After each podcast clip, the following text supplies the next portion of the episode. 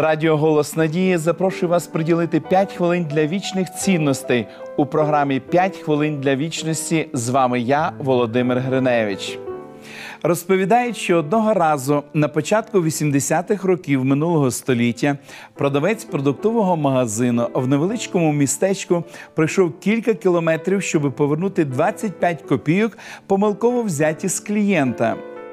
Чоловік, здивований вчинком продавця, сказав: навіщо було так старатися із за такої дрібної монети?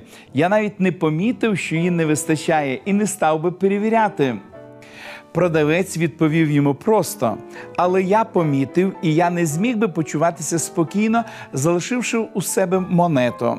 Це називається чесністю, характеристика, яку сьогодні не часто зустрінеш. Кожен день нам доводиться приймати рішення, які перевіряють нашу чесність. Як правило, це маленькі деталі, які здаються незначними на зразок монети в 25 копійок. Тим не менше, ці маленькі деталі формують наш характер і визначають наше майбутнє. Старовинне німецьке прислів'я говорить: коли втрачаєш багатство, не втрачаєш нічого. Коли втрачаєш здоров'я, втрачаєш щось. Коли втрачаєш чесність, втрачаєш все. Цікаве початкове значення латинських слів щирий і простий. На латині вони походять від виразу сін сера і сін сіло. Ці вислови переносять нас в останні століття Римської імперії. Одна з найпопулярніших версій свідчить, що керамічну посуду робили вручну. Часто в процесі сушіння або коли вироби виймалися з печі, глина тріскала. Деякі гончарі не дуже чесні придумали вихід. Вони просто заповнювали тріщини воском і зафарбовували їх зверху. Людина, яка купляла такий посуд, виявляла дефект тільки коли наливала туди воду.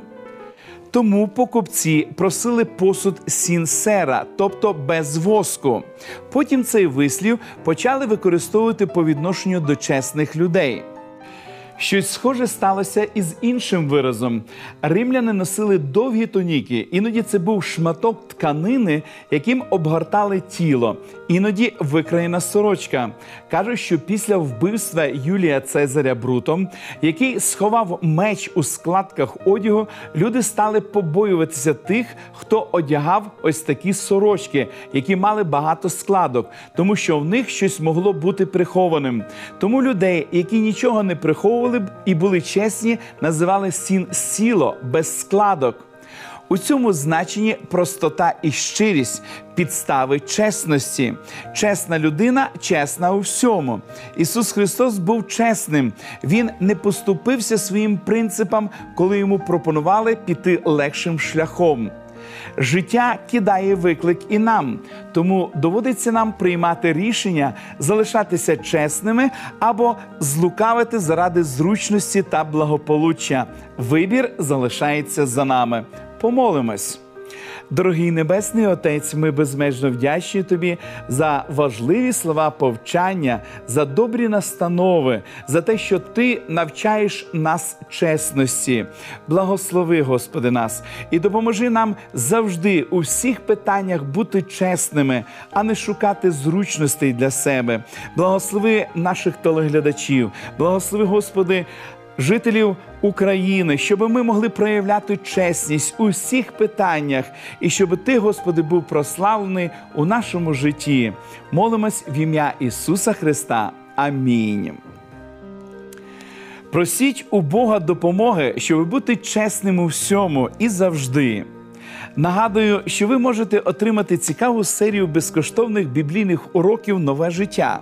Ці уроки, крок за кроком, допоможуть вам вивчати і розуміти Божу волю щодо вас. Ви можете отримати їх, зателефонувавши нам за номером телефону 0800 30 20 20 або написавши на електронну адресу biblesobachka.hope.ua.